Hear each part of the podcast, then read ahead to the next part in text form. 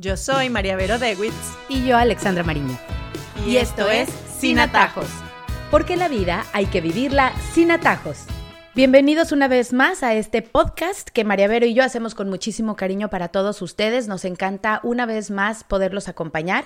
Y el día de hoy creo que vamos a apelar a los dichos populares, porque no hay nada más certero que lo que ha pasado de voz en voz a lo largo de muchísimas generaciones y son esas frases que todos hemos oído y que en cierto punto se han aplicado para nuestras vidas o que hemos dicho, pero aquí vamos a ir un poquito más allá y plantearnos si realmente las cosas son así o son mitos tal vez urbanos o si podemos hacer algo para cambiar lo que creemos que es el destino, pero que no que se le puede dar la vuelta y siempre para ser mejores, para ser mejores padres y para tener mejores hijos. Y son estos dichos populares. Así que María Vero te va a poner contra la pared porque te va a hacer muchas preguntas. Sí, me encanta, me encanta este tema. Además lo hacemos así como más dinámico. Vamos a empezar con el primero. La primera frase popular que nos llama la atención es, voy a darle a mis hijos lo que yo nunca tuve. Ese es el pensamiento, lo que queremos casi siempre los padres pero ¿será lo mejor? Mito completamente. Esta frase no me gusta. ¿Por qué? Porque esa frase viene desde la carencia individual, o sea, viene desde algo que me faltó, algo que, algo, alguna herida que tengo yo como papá o como mamá, ¿no? Em, y educar y criar desde las heridas no no es educar y criar pensando en el bien de ese hijo mío que está allí, sino estoy educando desde mí, desde, desde mi realidad, ¿no? Y no para la realidad de ese niño. Entonces, muchas veces hay que resolver nuestras heridas para luego poder educar bien. Por ejemplo, yo nunca tuve, este es típico ejemplo, yo nunca tuve un Nintendo o un PlayStation y todos mis amigos tenían. Entonces, claro, crecí como con, esa, con ese complejo, ¿no? De que, de que yo nunca lo pude tener y que siempre lo quise tener, pero no sé, no teníamos el dinero o no teníamos cualquier cosa, ¿no? Entonces, claro, nace mi hijo y tiene un año y ya yo le compro todo y el último modelo y eso. ¿Por qué? Porque estoy tratando de resarcir lo que me pasó a mí, esa herida que tengo yo en mi hijo. Pero ¿qué pasa si a mi hijo no le gusta, está inmaduro, tiene otras aptitudes o de repente más bien es muy vulnerable a eso y se puede volver adicto, etcétera, no sé. Hay miles eh, de razones por las cuales un niño pueda o no pueda tener una consola de videojuegos. Pero la razón no puede ser porque yo no la tuve, entonces tú sí la vas a tener. La razón tiene que ser porque a él le hace bien, porque a él le complementa, porque la, eh, la quiere, porque la quiere comprar, etc. No sé si ves la diferencia, ¿no? Entonces, en muchas cosas es así, o sea, entonces uno como que lo que uno no tuvo, uno trata de, no solo de tenerlo, sino de tenerlo de más, o sea, de sobrellenar ese, ese vacío, ¿no? Y muchas veces, sobre todo con las cosas materiales, que es la mayoría de las veces que uno lo oye con las cosas materiales, eso hace daño, hace daño porque estamos tapando un vacío y creemos que es suficiente con esas cosas materiales y no es así. Entonces yo creo que uno tiene que, obviamente es irreal decir que uno no educa desde su personalidad y desde lo que uno fue, etcétera, sí. Pero cuando uno sabe que tiene esas pequeñas heridas, yo creo que uno tiene que resolverlas y aprender a ver con mirada limpia a nuestros hijos, ¿no? Y no a través de todas aquellas cosas que de repente nos faltaron. Más bien pensemos en lo que tuvimos, en todas las cosas buenas que tuvimos y aprendamos a ver a nuestros hijos como son ellos, con sus necesidades, con su manera de ser, con su personalidad y saber que estamos en otro tiempo y que es otra realidad. También es cierto y mucha gente puede estar pensando al respecto de, bueno, no, pero yo sí quiero darle la mejor educación, quiero darle una mejor casa probablemente de la que tuve. Todo eso es correcto. Creo que esas son las cosas a las que debemos llegar y querer ser porque al mismo tiempo nos está haciendo mejores como adultos mejores padres. Eso también es para nosotros. Pero sí creo que estamos en una sociedad, y ahí es donde tocamos este tema, de el dar por dar, ¿sabes? Me llama la atención, por ejemplo, cuando se premian unas buenas calificaciones. Cuando realmente es el deber del niño tener las buenas calificaciones, ¿no? O sea, como que decir, no, es que sacó buenas calificaciones y le voy a dar la consola o el Nintendo, lo que tú quieras. E, eso creo que ahí es donde está este tema puntualmente. No quiere decir que no tengamos mayores aspiraciones que las nuestras o nuestras propias aspiraciones para nuestros hijos, sino en lo material, en que a veces no necesitan tanto y en tener mucho cuidado. Sobre todo lo hablábamos hace poco en una conversación que tuvimos con amigas, estábamos las dos ahí y hablábamos de las marcas, por ejemplo, de cómo a los niños pues no necesitan unos tenis de 200 dólares o de un precio exorbitante cuando los mismos papás no los tienen, porque sucede mucho que los papás prefieren no tener a darle esas cosas que creemos que los va a hacer no solamente felices, sino pertenecer. Eh, o sea, es que lo, lo veo muchísimo. No te imaginas la cantidad de veces que lo veo. O sea, papás que son capaces de no comprarse ropa, de no salir, de no irse de vacaciones por darle a los hijos aquello que ellos creen que los va a hacer felices. Y lo que no sabemos es que además les estamos mandando un doble mensaje. Primero, estamos criando reyesitos. Eso es de que yo me merezco todo, yo tengo que tener todo lo que, lo que los demás tienen. Y yo sé que es duro. O sea, a mí, por ejemplo, me, me tocó hace poquito no dar un permiso de algo que, que, que, muchos niños iban a hacer, muchos de los amigos de mis hijos. Y bueno, los míos no podían, por X o Y. Y yo entiendo, y mi hijo me decía, mami, es que siento que I'm missing out. O sea, siento que me estoy perdiendo de algo, que todos van a estar hablando de eso y yo me lo voy a perder, yo no voy a estar así, yo te entiendo, o sea, yo entiendo lo que es eso y eso puede pasar con la ropa, eso puede pasar con los zapatos, el dolor es real, el dolor de no tener algo que todos tienen, de no ir a un sitio que todos van es real, pero también hay que ver un poquito más allá, hay que ver qué le estoy enseñando yo a mi hijo cuando soy capaz de sacrificarme, entonces muchos dirán, es que yo lo amo y yo le doy todo porque yo me sacrifico. Sí, y es verdad, y qué bueno que lo quieras mucho, pero el mensaje que le estás mandando es que él es lo más importante, él es el centro del universo. Porque tú no te compras unos zapatos y tienes zapatos rotos, pero él tiene los Nike Jordan, whatever, no sé qué marca son, que cuestan 300 dólares. Entonces, ¿cuál es el mensaje? El mensaje es, yo me merezco por encima de todos los demás y yo tengo derecho a tener las cosas por encima de todos los demás. ¿Y qué pasa con ese niño? Sí, tú eres muy sacrificado y qué bueno se lo diste y el niño seguramente pertenece y seguramente irá para su colegio muy lindo con sus zapatos Nike Jordan o lo que sea. Pero ¿qué pasa con ese niño cuando cumpla 18, 19, 20? Cuando tenga 30, cuando tenga una familia y cuando de repente no pueda. O cuando está en la universidad y los otros se van a un viaje a esquí y él no puede porque no tiene un trabajo. O cuando los amigos todos se van para Punta Cana o Cancún y él no puede. Entonces, si nosotros no les enseñamos el valor de las cosas y le decimos, mi amor, buenísimo, esos zapatos son los que tú quieres, ok, ¿qué vamos a hacer para ganarnos los zapatos? bueno, puede ser que algunos ya puedan hacer algunos trabajitos, obviamente no les vamos a pagar por las notas, pero de repente algunos trabajitos extra, o bueno, en tu cumpleaños reúne y que te regale tu abuela, no pidas más regalos, sino pídele a todo el mundo que tú quieres esos zapatos y reúne, o sea, que las cosas les cuesten un poquito, porque muchas veces les damos y creemos que dar es directamente proporcional a la cantidad de amor que les tenemos, ¿no? Entonces, si los queremos más, les tenemos que dar más cosas. Cuando no es así, porque el amor es buscar el bien del otro y el buscar del bien del otro muchas veces es decirle, no, no podemos comprar esos zapatos, o muchas veces es decirle, tú crees que es justo comprar unos zapatos de ese precio cuando estamos pasando por esta situación o cuando, no, no sé, o sea, el mundo, lo que sea, ¿no? Entonces hay que aterrizar un poquito a nuestros hijos y entonces a veces ese dar lo que yo nunca tuve, no nos permite aterrizarlos. Nos permite más bien subirlos a las nubes, a unas nubes de las cuales se van a caer y luego el golpe va a ser más duro. Vamos a decir otra frase. ¿Es mejor calidad que cantidad? Esta sí que la oímos las mamás cuando somos mamás trabajadoras. Eh, mira, yo creo que es importante la calidad y es importante la cantidad, porque es mentira que tú para, para, educar a tus hijos los tienes que conocer y para conocerlos tienes que pasar tiempo con ellos, porque no es lo mismo cuando son chiquitos, van cambiando sus gustos, van cambiando su manera de ser, su temperamento, hay que pasar tiempo con ellos para poder conocerlos y para luego saber qué es lo bueno, qué es lo que les conviene, etc. Entonces, eh, también es verdad que hay mucha gente que puede pasar mucha cantidad de tiempo con sus hijos y pasar cero tiempo de calidad. Porque estás en el teléfono, porque los ignoras, porque te dicen una cosa y no quieres escucharlos, porque estás harta todo el día y cansada y estás completamente bloqueada a ellos. Entonces, definitivamente es importante la cantidad y también es importante la calidad de tiempo. ¿Y qué tenemos que hacer? Primero quitarnos las culpas, ¿no? La situación de cada uno es la situación de cada una. Si trabajas fuera, si trabajas dentro, si estás en la casa, cuánto tiempo. Entonces, acepta tu realidad sin culpas y di, bueno, ¿cuánto tiempo tengo para dedicarle? Bueno, este es el tiempo que tengo. Entonces voy a tratar de hacer lo mejor con ese tiempo que tengo. No me voy a caer en cuenta de, ay, no, entonces no eh, compararme, no, ni llenarme de culpa, sino decir, mi hijo necesita de mi tiempo, sí. Tiempo de calidad, sí, pero también de mi tiempo, del tiempo que tengo. O, obvio, no podemos sacar del tiempo que no tenemos. Y muchas veces reconocer si necesita mi hijo más tiempo por cualquier situación, bueno, ¿a qué estoy dispuesta a renunciar por dar ese tiempo que necesita mi hijo? Porque a veces la vida es así, o sea, puede ser por una enfermedad, puede ser por una situación inestable que tenemos, que estamos pasando, etcétera. Puede ser que necesiten más de nuestro tiempo.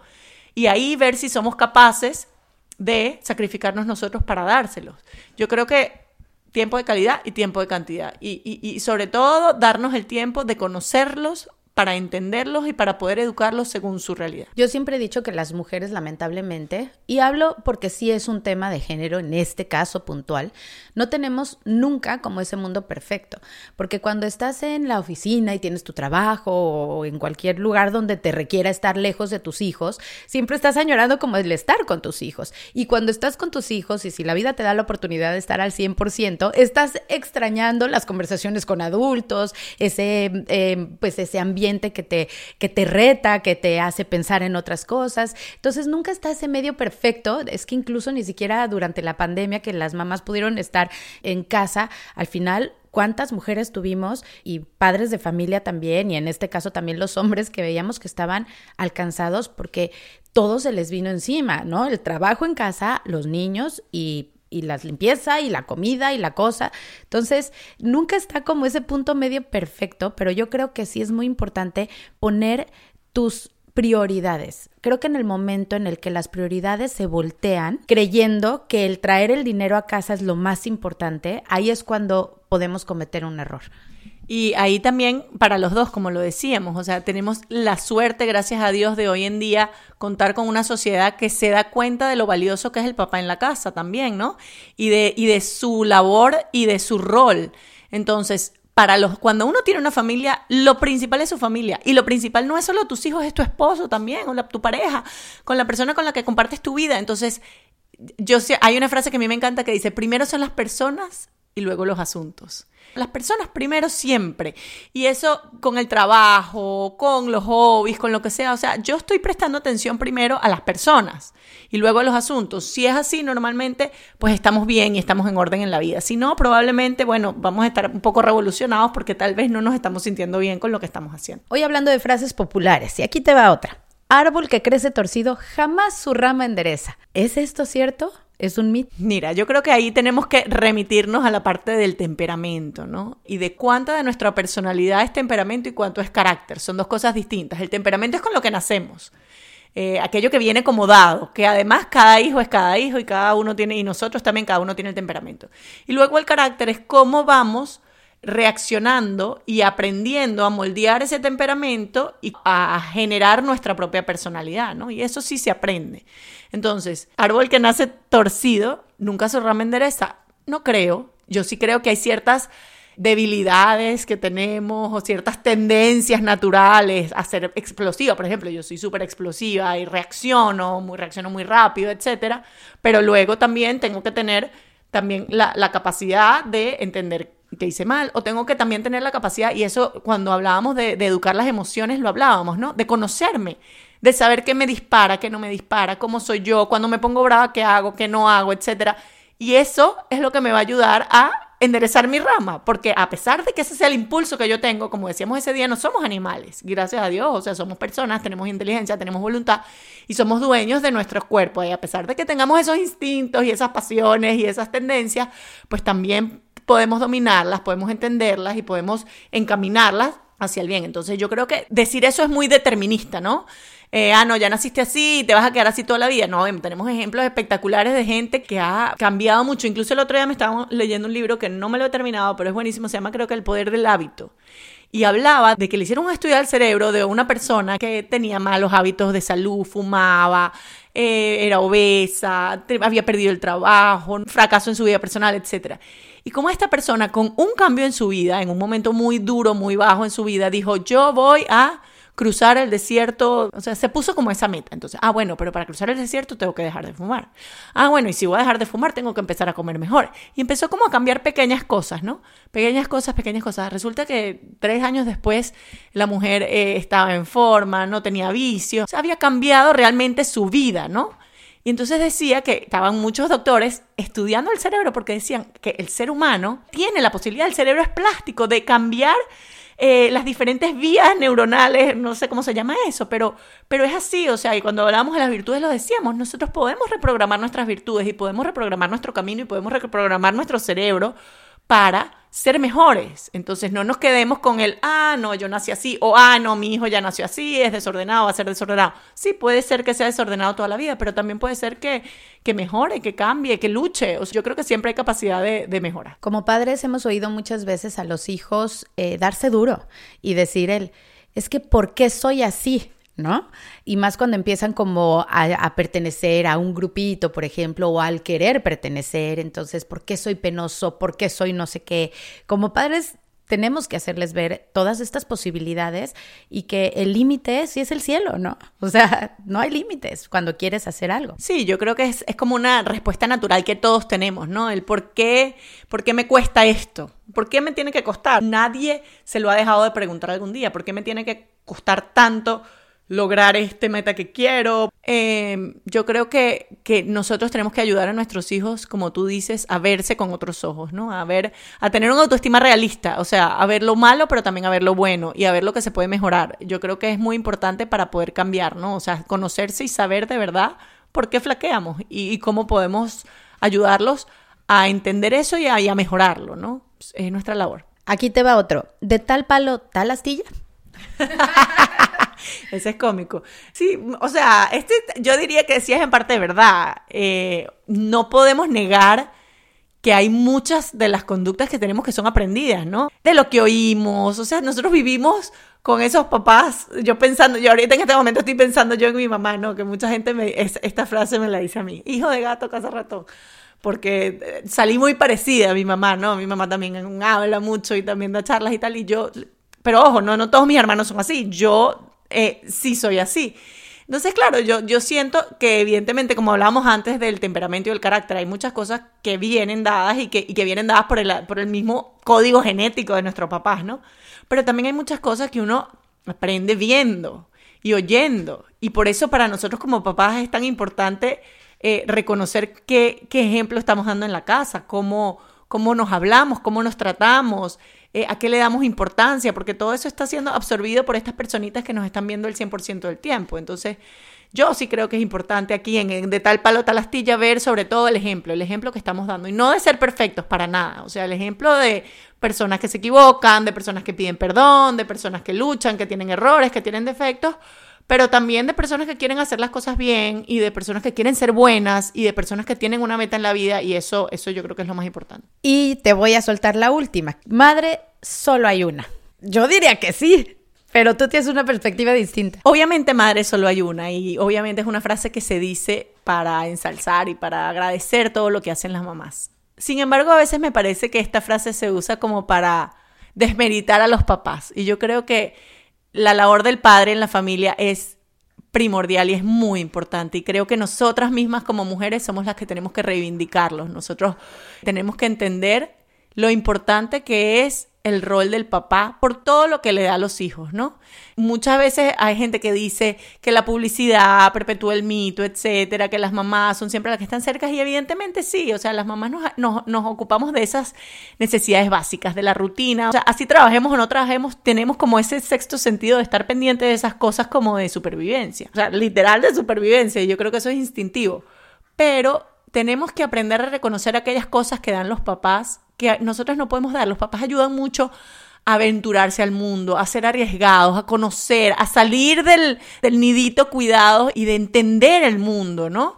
Incluso a reafirmarse en su masculinidad los varones y en su feminidad las mujeres, a entender las diferencias entre hombre y mujer, etcétera. O sea, el papá da mucho. Entonces a mí me encanta que madre solo haya uno, pero también yo repetiría que padre solo hay uno y que es muy importante que esté Fíjate, muchas de las noticias que vas a ver de personas desequilibradas, con problemas, de personas que incluso cometen crímenes, pregúntate si el papá estuvo en casa. Seguramente tuvieron una mamá en casa, pero pregúntate si el papá estuvo en casa y ahí veremos la importancia de un papá presente, con tiempo y con tiempo de calidad con sus hijos. Entonces, a mí me parece que tanto mamá como papá solo hay uno. Y es importante como mamá de hijo hacerle ver la importancia de, de cuando sea padre, de su rol como padre, ¿no? Porque claro, no depende de la esposa o de la pareja que haya sido abandonada, que ese papá haya soltado la toalla, que dijo hasta aquí llego y me voy y, y es como una permisividad de la sociedad que porque es hombre entonces lo puede hacer, porque al final casi siempre sucede eso, ¿no? Y por supuesto las mujeres que dejan hogares también serán muy criticadas, pero creo que como mamá de hombre sí hay que enseñarles eh, la importancia de su rol, ¿sabes? Hablarlo desde ese principio y en eso estoy totalmente de acuerdo contigo. Sí, pero más allá del papá que se va, que es una tragedia y que, y que como sociedad tenemos que encargarnos de eso, hablo del papá que está también y que no lo dejamos estar. ¿Por qué? porque no lo dejamos cuidar los hijos, porque le, hacemos chistes de que los cuida mal, porque lo regañamos cada vez que se ocupa de ellos, ay, cómo la peinaste así, o cómo le pusiste esa ropa, porque le diste eso de cenar. Nosotras, las mujeres, muchas veces somos las que desmeritamos esa labor. Como él no los cuida como yo, entonces no los cuida bien. No, sencillamente no los cuida como yo, porque es otra persona y además es hombre y tú eres mujer, entonces ve otras cosas. Pero este chistecito de que el papá lo hace mal, de que con el papá no están bien cuidados, yo creo que hay que, nosotras como mujeres también tenemos que eliminar eso. O sea, así como decimos que los chistes machistas hay que eliminarnos, estos chistecitos también hay que eliminarlos y hay que ensalzar la labor del papá. Del papá que está ahí y que está ahí no porque está de niñero y no porque nos está ayudando, está ahí porque es su responsabilidad como papá. Y cuida a sus hijos porque son suyos, no porque ayuda a la mamá. Entonces, yo creo que hay que cambiar un poco el discurso y uno lo hace por echar broma y uno lo hace, pero, pero, pero no hay que bromear con eso y, y yo creo que hay que respetar mucho más la figura también del papá porque nos conviene a todos. Y así llegamos a las conclusiones del día de hoy, hablando de frases populares y viendo si realmente son o no son. La primera, voy a darle a mis hijos lo que yo nunca tuve. Pues nos dice María Vero, un mito total, viene desde la carencia, educar desde ahí es un mal inicio. Está bien querer algo mejor para ellos, pero no exagerar. Hay que ver más allá en el momento de no darles todo lo que quieren. Creemos que darles cosas físicas es igual a dar amor. Y por supuesto que así no es el parámetro. El 2 fue es mejor calidad que cantidad. Y me encantó lo que nos dijo María Vero, calidad y cantidad es igual de importante. A la hora de educar hay que dar cantidad con calidad, porque pasa al revés también. Y las dos cosas pues son importantes, sentar prioridades. Y esta frase que también nos dijo, primero son las personas y después los asuntos. El tercero fue árbol que crece torcido, jamás su rama endereza. Pues bueno, hay una cosa que se llama temperamento, que es con lo que nacemos, y carácter, que es cómo reaccionamos y generamos nuestra personalidad. Somos dueños de nuestro propio cuerpo y mente y podemos encaminarnos y encaminar a nuestros hijos hacia un camino del bien y por supuesto que sí somos capaces de cambiar las cosas que no están bien en nuestra vida. El cuarto fue de tal palo, tal astilla y bueno, muchas conductas que sí son aprendidas, muchas cosas también vienen ya dadas y por eso es importante que el ejemplo que estamos dando seamos bien conscientes porque los niños sí están viendo cada una de las cositas que nosotros hacemos para bien y para mal. Y el último fue Madre solo hay una.